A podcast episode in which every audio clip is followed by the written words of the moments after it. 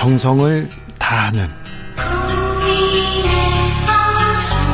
국민의 방송 KBS 주진우 라이브 그냥 그렇다고요. 2030 청년이 보고 듣고 느끼는 대선 전쟁 그것이 궁금하다. MZ 세대에게 묻는다. 요즘 뭐하니? 2030 청년 정치인 어벤져스입니다. 청벤져스 한 자리에 모았습니다. 자, 소개부터 하겠습니다. 네, 안녕하세요. 더불어민주당 청년선대위 공동선대위원장 권지웅입니다. 권지웅 위원장 오셨습니다. 네, 안녕하십니까. 국민의힘 김용태 최고위원입니다. 김용태 최고 나왔습니다. 심상정 후보와 함께하는 청년정의당 선대위원장 강민진입니다. 강민진 위원장님입니다. 위원장, 뭐 최고위원, 위원 엄청 높아요. 저보다 훨씬 높습니다. 자, 자 이번에는 어, 어떤 얘기를 나눌까요? 청벤저스가 직접 주제를 뽑아왔습니다. 먼저 강민진 위원장한테 가보겠습니다. 네, 어, 전 여성가족부를 뽑아왔습니다. 아이고, 여성가족부 폐지 공약, 네, 뜨거웠죠? 네, 오늘 재밌는 뉴스가 하나 있었는데요. 네. 국민의힘 장예찬 청년본부장이 방송에서 네. 여가부를 폐지해야 한다 하시면서 싱글데디 문제가 심각하다라고 하면서 싱글데디 가정지원협회 회장을 언급을 했었거든요. 네. 그런데 이 싱글데디 협회 회장님이 당황을 했다는 겁니다. 네. 자, 나는 여가부 폐지에 찬성하지 않는다 이렇게 입장을 밝히셨고요. 네. 오히려 이분은 싱글데디 문제에 대해서 이때까지 들어줬던 것은 여가부밖에 없었다. 여가부는 가장 일 잘하는 부처다라고 이야기를 했. 했습니다. 네. 이런 뉴스에서 단적으로 알 수 있는 것은 지금 계속 여가부 폐지를 띄우고 있는 국민의힘이 이 여가부가 정말 어떤 부처인지 무슨 일을 하는지 이런 것과 상관없이 여가부를 낙인 찍고 이 여가부 폐지론을 활용해서 다분히 선거 전략적인 안티페미니즘 전선을 치고 있다는 거고요. 이 국민의힘에서 여가부 폐지를 이야기하는 이유는 딱 하나라고 생각합니다. 그렇게 하면 소위 이대 남 표를 얻을 수 있다고 생각하는 걸 텐데요. 어, 저는 이제 여가부가 모든 것을 잘했다고 생각하지 않습니다. 어, 민주당 지자체장 성폭력 사건에 대응 잘못했다 이런 지적에도 공감을 하고요. 하지만 그렇다고 해서 부처 자체가 없어지는 것이 맞느냐. 우리가 산재 사망 줄이지 못했다고 해서 노동부를 없애자거나 집값 폭등 막지 못했으니까 국토교통부를 없애자거나 이렇게 하면 제대로 된 대안이 나올 수가 없는 것이고 오히려 여가부의 역할을 강화하고 예산도 더 확대를 해야 된다고 생각합니다. 지금 여가부 예산이 정부 예산의 0.2% 수준인데요. 어, 우리 사회가 성평등해지도록 만들 책임이 여가부에 있는데 그것을 충분히 달성하지 못했던 원인은 문재인 정부의 성평등 기조가 부족했던 점 그리고 여가부의 권한과 예산이 부족했던 것이 점이 원인이라고 생각하고 어, 우리 심상정 정부는 여가부 개편 그리고 강화를 통해서 정말 이 여가부가 우리 국민들의 삶에 실질적인 변화를 만들어 드릴 수 있도록 그렇게 하도록 하겠습니다. 여성가족부 폐지, 어, 이거 그 전에 얘기하던 얘기가 아니었고 입장이 바뀌었네. 윤석열 후보 이런 얘기도 했는데 이준석 대표가 방금 전에 이 일곱 자만 던져도 청년들은 다 이해하고 있는 다 아는 얘기다 이렇게 얘기하시더라고요. 네, 이게 굉장히 어려운 주제이지만 제 후보께서 이제 폐지를 말씀하셨고 제가 예. 여기 오기 전에 여가부 홈페이지에 들어가서 여가부가 도대체 무슨 일을 하는지를 확인했더니 네 가지 꼭지로 크게 나눌 수 있더라고요. 첫 번째가 여성 권익 증진, 두 번째가 청소년 육성 복지 보호, 세 번째가 다문화 지원, 네 번째가 여성 아동 청소년 폭력 피해 지원. 이제 뭐 방안 마련이겠죠. 근데 과연 여가부가 최초에 처음 설립되면서 지금까지 봤을 때 여성 권익 증진이라든지 이런 측면에서 과연 어 실질적인 형, 성과가 있었는가에 대한 의문점이 들고요. 오히려 여성가족부가 남자를 잠재적인 성 범죄자로 이렇게 인식을 하면서 오히려 어, 좀 남성에 대한 불평등, 그러니까 남혐을 조장한 것 아닌가에 대한 문제도 있다고 보고요. 오래전부터 여성가족부의 어떤 존폐 문제는 꾸준히 제기되었던 문제였고, 아마 여기서 저희가 뭐 논쟁을 하자는 것은 아니고, 어, 뭐, 권민진 위원장이나, 어, 권지용 위원장이나 여가부가 일을 잘 못했다는 것은 아마 제가 알기로 인지는 하고 계실 겁니다. 찬성은 할 걸로 알고 계신데 여가부가 뭐 성년지 예산 가지고도 뭐 아시다시피 가로수 정비 사업 같은 말도 안 되는 사업을 성인지 예산으로 넣고 이런 것들이 과거부터 꾸준히 문제가 지적되었음에도 불구하고 시정되지 않았다는 것은 저는 좀 뭔가 이번에는 특별한 조치가 필요한 것 아닌가 이렇게 생각합니다. 여가부가 일을 잘못했다 남염을 조장한 건 아닌가 이렇게도 지적했다는데요. 저는 뭐 지금 일곱 글자로 지금 논점을 만들고 싶은 건 사실은 어, 그냥 다분히 적을 만들어서 같은 편을 확인시키는 나쁜 정치를 하고 있다고 생각됩니다. 말하신 대로 어떤 교육 과정에서 남성을 잠재적 가해자로 어, 취하는 경우가 있었다면 전 그거 고쳐야 된다고 생각해요. 그리고 그걸 서둘러 고치는 게 핵심이죠. 그리고 오고돈이는 박원순 성비위 관련해서도 이 문제를 풀게 하는 것은 아주 중요하다고 생각하고 되려 이 문제를 풀기 위해서는 여가부가 하고 있었던 역할이 더 커져야 되지 않나 이런 생각까지도 저는 들긴 해요. 근데 이렇게 이제 문제를 가지고 그 문제를 풀자고 하는 게 아니라 갑자기 어, 그냥 그 부처를 폐지하자라고 하고 있는 것이죠. 근데 저는 너무 거칠게 지금 이걸 다루고 있다고 생각합니다. 하다 하다 안 돼서 어떤 조직을 되게 크게 개편하자라고 저는 이야기한다고 하면 많은 사람들이 동의할 것 같고 어떻게 개편하자고 이야기가 나올 것 같은데 지금 너무 건너뛰어서 그냥 폐지하자 이렇게 하고 있어요. 생각해보면 작년 이제 이준석 대표가 대표가 되고 난 다음에 거의 정책 이야기를 한 바가 없는데 그나마 한 게 그때 통일부 뭐 의미 없다. 그리고 이어서 여가부 폐지 이야기였거든요. 그러니까 사실은 이게 뭔가 이렇게 정책적으로 고민해서 나왔다기보다 다분히 정치적으로 활용하고 있다 이런 생각이 계속 듭니다. 이 사사사님께서 잘못했다고 무조건 자르지 말고 대안을 좀 생각했으면 좋겠습니다. 어느 그 부서든지요. 권지용 위원장님 말씀에 좀 하나 짚고 넘어가실게요. 저희 대표가 네. 정책을 이야기한 적 많습니다. 정책을 이야기한 적이 없지 아, 않고요.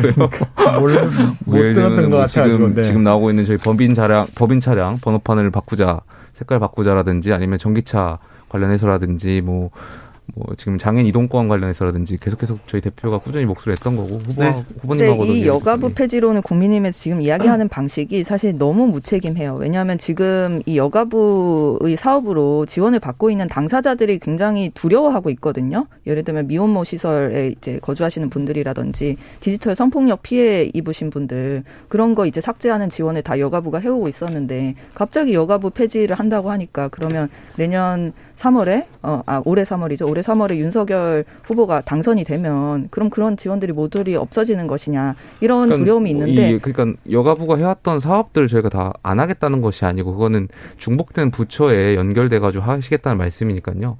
뭐 지금 말씀하셨던 물론 어, 디지털 성범죄 관련 피해자 지원 같은 경우는 아마 예를 들면 그런 건 다른 부서에서 할 수 있게끔 추진하려고 하고 있습니다. 이제 민주당 권지웅 위원장의 키워드로 가보겠습니다. 네. 권지웅 위원장의 키워드는 네, 저는 멸공이라고 하는 걸 멸콩이라고 해야겠죠. 네.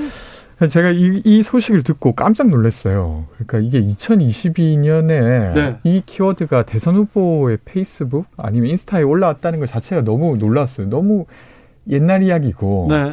진짜 이걸로 또 그 게임이 될 거라고 생각했나라고 생각이 들 만큼이었습니다. 네. 그러니까 이게 사실은 지금 이 시점에 저희가 이제 어떤 다른 국가의 사상 때문에 우리의 어떤 안보가 위협당한다거나 이렇게 느끼는 국민이 얼마나 될까. 라는 생각이 일단 들고 게다가 이, 이것 또한 되게 나쁜 정치의 모습이에요. 지금 여가부 폐지랑 이어서 사실은 어떤 사상을 되게 공격하면서 또 무언가를 결집시키는 방식으로 하고 있거든요. 근데 그걸 이제 대선 후보가 직접 너무 그 좀 어, 안타깝고 이렇게 과거로 또 회귀하고 싶으신 건가?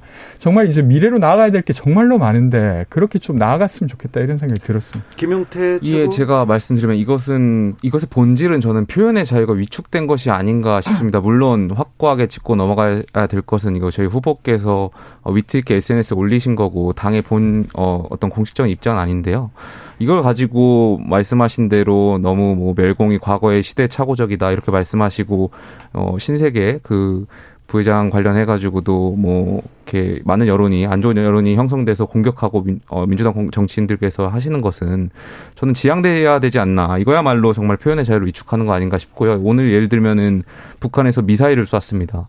어, 청와대에서 미사일 쏜 거 가지고도 미상이냐 불상이냐 가지고 정확한 미사일이란 표현까지도 굉장히 오랜 시간이 걸렸고요. 도발이란 미, 북한의 도발임에도 불구하고 도발이라고 표현조차도 안 하고 있습니다. 이것조차 저는 다 맥을 연결하는 거, 여, 다 있는 거 아닌가 싶고요.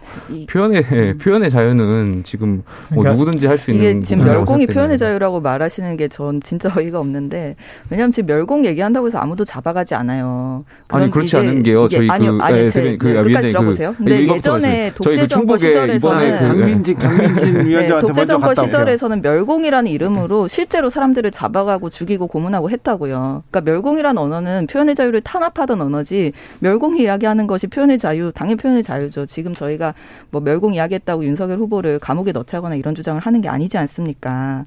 네, 저는 이런 방식으로 과거에 이제 어떤 6070 그 독재 정권 향수를 가지고 있는 그런 old 보수 패러다임을 갖고 오면서 또 한편으론 지금 2030의 어떤 안티페미니즘 극우적인 이런 부분을 결합하려고 하는 것이 윤석열 후보의 전략인 것 같은데 이것이 정말 청년들의 삶을 낫게 만드는 방식인가 평범한 시민들의 삶을 위한 정치인가 매우 의문입니다. 국민의힘 예, 저는 뭐 그 부분에 대해서 동의하지 않고요. 예를 들면 어제 어, 민주당의 정청래 의원께서도 뭐 철진한 빨갱이 논쟁이다 뭐 이러면서 SNS에 올리셨는데 사실 이것들이 저희 눈에서 아. 확인될 수 있는 것들이지 않습니까? 예를 들면 어, 충북동지회라는 간첩 활동이 몇년 전에도 작년에도 이제 검거가 돼가지고 간첩 혐의로 지금 기소되어 있고요. 그분들이 했던 게 무엇입니까?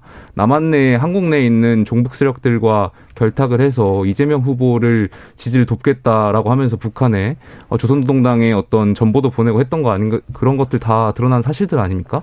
저는 현 지금 21세기 우리 사회에서 멸공이 뭐 가당치도 않다 이렇게 말씀하시는데 실제 그런 간첩 활동들은 있고 그래서 이러한 것들에 있어서 뭐 정진 부회장이 말했던 건 어떤 개인으로서 그냥 피력한 것이지 이걸 가지고 뭐 철진한 논쟁이다 이렇게 말씀하시는 건 좀 적절하지 않다고 생각되고요. 권지웅 저는 만약에 이 부분이 진짜 그 간첩 문제를 풀기 위해서라면 더 문제라고 생각해요. 근데 윤석열 후보는 그렇게 해명하지 않고 이렇게 말했어요. 그냥 가까운 마트를 간 거다. 그리고 진짜 멸치 육수랑 콩국수 하려고 했다. 근데 또 그것도 거짓말이었죠. 그러니까 지금 김용태 최고가 해명하려고 하는 방식으로 전혀 후보는 말하고 있지 않아요. 그러면 그 보는 사람 입장에서는 당연히 이거는 어, 공산주의를 아주 공격하는 방식으로 후보가 자기 입장을 내고 있구나 이렇게 되고 저는 국민의힘이 좀 이렇게 기대를 얻었던 건 이준석 대표가 대표가 되면서 탄핵의 강도 건너고 그리고 미래로 나아가는 좋은 보수가 될 거라는 국민들의 기대였는데 이번에 이거 보면서는 그냥 탄핵가강 그러니까 제가 말... 언제적 과거로 돌아가는지. 제가 말씀드리는 게 이것이 당의 공식 입장이 아니고 정영진 부회장이나 아니면은 개별적으로 그냥 SN 에세 올린 것인데 이거 가지고 뭐 물론 일각에서 저희 당 의원들도 무슨 의원들끼리 챌린지를 하자 뭐 이런 것은 네. 저는 적절치 않다고 보고요. 저는 말씀하신 대로 이거의 네. 본질은 표현의 자유의 위축이라고 네, 당 입장이 어떤지와 관계없이 방금 이제 말씀해주신 그 간첩 문제 뭐 이런 것들을 통해서 유추해 보면은 국민의힘은 아직도 우리 지금 살고 있는 시대를 멸공의 시대라고 인식하고 있는 거 아닌가. 어, 지금 이런 생각이 들어요. 정말 윤석열 후보 당선되면 그러면 우리 대한민국은 다시 멸공의 시대로 돌아가는가. 북한의 미사일 쏘는 것도 미사일 도발이라고 제대로 표현하지도 못하는 정부의 시대인데요. 김영태 최고 청년들은요 실제로 멸공 챌린지 이거 위트 있다 이렇게 재밌다 이렇게 받아들입니까? 뭐 몇몇의 청년들에 따라서 다르겠지만 저는 뭐 거기에 대해서 당이 뭐 챌린지를 하는 거에 대해서는 적절치 않다고 생각하고 있습니다. 당의 당은 적절치 않다. 대선 후보도 이제 더 이상 나가는 거는 반대죠. 김영태 예, 최고 개인의 입장에서만 하셔야지. 이것은 뭐 당의 대선 후보가 어떻게 개인의 입장이죠. 예를 들면 당 대표보다도 사실 당무 우선권을 가지고 있는 대선 후보가 직접 말한 걸 놓고 김영태 최고위원님 이거는 이게 어떻게 대선 후보도 잘못하면은 잘못했다 이렇게 세게 말해야 되는 거 아닌가요? 자, 네. 어, 이준석 대표와 갈등이 있던 윤석열 후보가 돌아왔어요. 돌아오자마자 어, 몇 가지 정책과 행보를 내는데 이게 어, 어 이준석 스타일인 것 같아 이렇게 생각하는 사람들이 많습니다. 아 이거를 뭐 비판하는 사람도 있는데 김용태 최고는 어떻게 보세요? 저는 많은 부분에 있어서 뭐 후보님께서도 변화를 요구하는 젊은 층의 요구가 있었다고 생각됩니다. 거기에 있어서 저희 후보께서 지금 많은 변화를 이끄셨다고 보고 어, 2030 트렌드에 맞게 잘 변화하신 거라고 저는 생각되고요. 잘했다. 예, 예. 여기서 많은 뭐 2030들이 적절하게 평가해 주셔가지고 아마 이것이 어, 여론에 다 반영되지 않을까 싶습니다. 네, 윤석열 후보, 김용태 최고고요.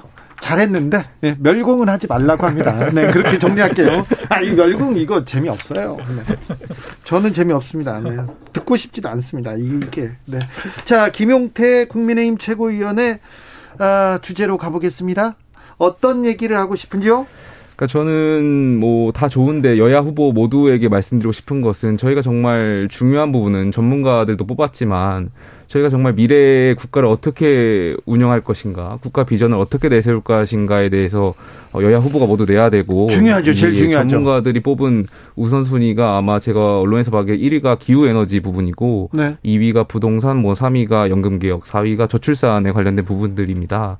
여기에 대해서 더 많은 후보들께서 여야 후보들께서 더 많은 이야기를 더 내고 어떻게 하면 이 국가를 경영하고 비전을 제시하실 것인지에 대해서 조금 더 연구하시고 말씀하셔야 되지 않을까 싶습니다.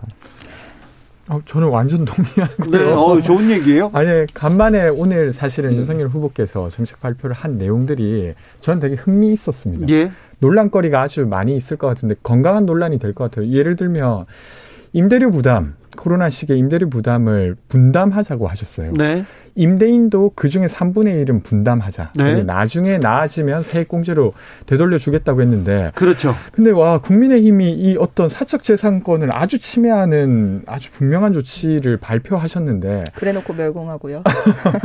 근데 여튼 저는 이 논의 해보고 싶었는데 네. 윤석열 후보가 이야기해 주셔서 좋았어요. 정책을 던지고 이거에 대해서 그 건전한 토론, 비판 네. 좋습니다. 네, 너무 좋습니다. 한번 네. 해보면 좋겠다 싶고, 근데 당 내부에서 넘어야 될 게 산이 아주 높다 이런 생각은 좀 들긴 했습니다. 김용태 최고가 말씀하신 그 기후 위기 어, 정말 이 대선에서 어쩌면 가장 중요한 쟁점으로 부각이 돼야 되는 부분인데 어, 이 기후위기 대응에서 우리가 염두에 두어야 될 거는 핵심이 기업이라는 겁니다. 예. 지금 사실 시민들이 일상에서 배출하는 탄소는 그렇게 많지 않아요. 기업들이 특히 대기업들이 배출하는 탄소가 대부분 우리나라 탄소 배출을 대부분을 차지하고 있는데 그렇기 때문에 이 어떤 정치 세력이 과연 대기업 눈치를 보지 않고 어떤 필요한 제재도 할 수 있는가 이게 사실 기후위기 어에 대응하는 정당을 이번 대선에서 뽑고 싶다면 시민 여러분들께서 어 하나의 판단 기준으로 삼으셔야 되는 부분입니다. 정의당 같은 경우는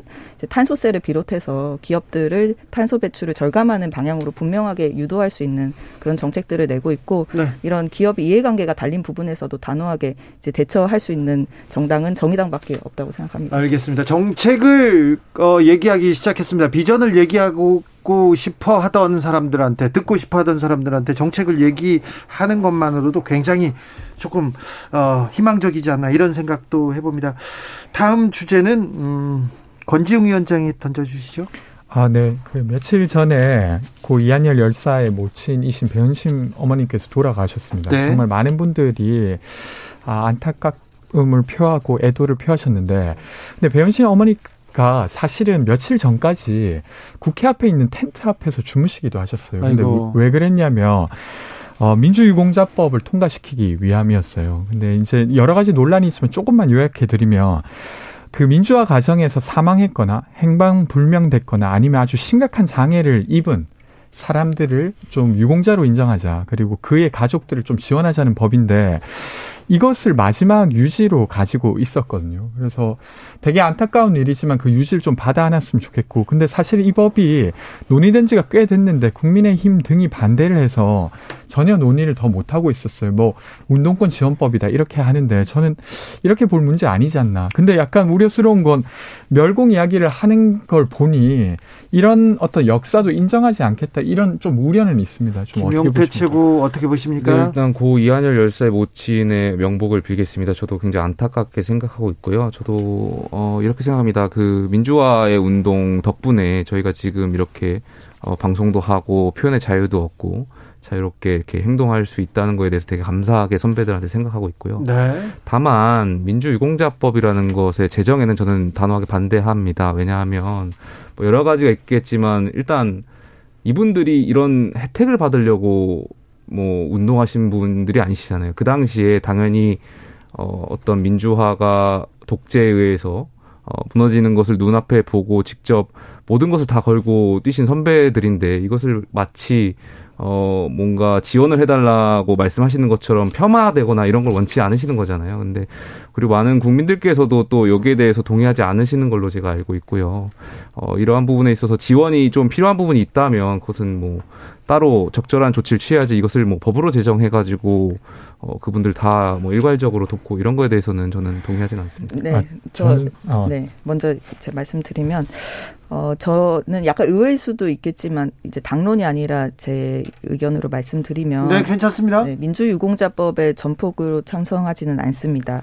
그 이유는 이제 민주화라는 것이 어, 우리는 어느 한 시대에 그 80년대에 어, 있었던 운동 거기서 이제 끝났 이루어졌던 것이라고 생각을 하지만 사실은 민주화라는 과정은 민주주의 국가라면 계속 끊임없이 이어지는 거거든요. 예를 들면 박근혜 탄핵 촛불을 들었던 우리 시민들도 민주화 유공자인 것이죠. 그렇다면 이제 그 국가 유공자 개념처럼 민주화를 위해서 싸운 시민들 모두를 유공자로 지정하는 것이 적절한가 이런 부분에 대해서 의문이 있고요. 어, 이 민주화를 위한 노력이라는 것은 어, 시민으로서의 권리와 의무다. 본질적으로는 이제 그렇게 어, 보는 것이 더 적절하지 않을까 싶습니다. 하지만 이제 고 이한열 열사의 경우와 마찬가지로 이 민주주의를 위해 싸우다가 부당하게 돌아가시거나 어, 이런 사망자분들에 대해서는 유공자로 지정하는 것이 사회적 합의가 가능하지 않을까 이렇게 생각합니다. 네, 그러니까 이게 사실은 당시에 그냥 그 집회에 참여했던 사람 모두를 지원하자는 게 전혀 아니에요. 정말 죽거나 아주 심각한 장애를 얻었거나 행방불명까지 될 만큼 그 과정에서 국가에 의해서건 어떤 세력에 의해서 심각한 상황을 겪은 사람들이거든요. 근데 이 사람을 국가가 어떻게 보느냐의 문제인 거예요. 정말로 돈을 얼마를 주냐의 문제가 아니라 그래서 그것을 그냥 단순히 보상이고 그 사람들이 그거 바라고 한 거 아니지 않냐라고 폄하하면서 어떻게 변심 어머니를 추도한다고 하고 이렇게 말하는 건 저는 좀, 좀 맞지 않다고 생각합니다. 이게 갑자기 문득 제가 든 질문인데 이게 해외 사례는 좀 어떨까요? 뭐 홀로코스트나 이런 여러 가지 뭐 일들에 뭐 미국이나 의한... 유럽이나 뭐 이런 부분에도 이게 지금 민주당에서 발의한 이 유공자법 안들이 여러 가지가 있거든요. 네. 이제 그 중에서는 사망하신 분들만 인정하자 이런 법안도 있고요. 그래서 이런 영역들은 잘 좀 섬세하게 논의가 필요할 이영규님께서 일제 강점기 때 독립군들 뭔가 바라고 해서 보상해줬나 이렇게 물어보고요. 박승민님은 87년 민주화 운동 때 민주화 씨에 참석 안 한 사람이 있는가요? 이렇게 물어봅니다. 6169님은 사망, 중증 장애를 가진 그런 유공자는 좀 해주세요. 이렇게 얘기를 하는데, 아무튼, 넘어, 넘어야 할 산이 갈 길이 좀 먼 것 같아요. 그렇죠? 네네. 아, 배은심 여사가 가셨는데, 또 민주화 유공자법이 있었군요. 이 문제는 어떻게 해결할 건지 국회에서 조금 고민을 이런 토론을 해야 되는데 참 청년들이 토론하니까 그래도 좀 될 것 같은데요, 저는. 응? 다른 사람들 말고 청년 대표들 가가지고 뭐 토론하고 막 해야 될 것 같아요. 오늘 집에 돌아가서 이 민주유공자법에 대해서 다시 한번 정리하고 좀 공부를 좋습니다. 저도 해외 사례 한번 찾아보겠습니다. 알겠습니다. 네. 요즘 뭐하니 권지웅, 김용태, 강민진 세 분 감사합니다. 감사합니다. 고맙습니다. 주진우 라이브 여기서 인사드리겠습니다. 저는 내일 오후 5시 5분에 돌아오겠습니다. 지금까지 주진우였습니다. 보이스피싱 피하는 법 주진우 라이브 아시죠?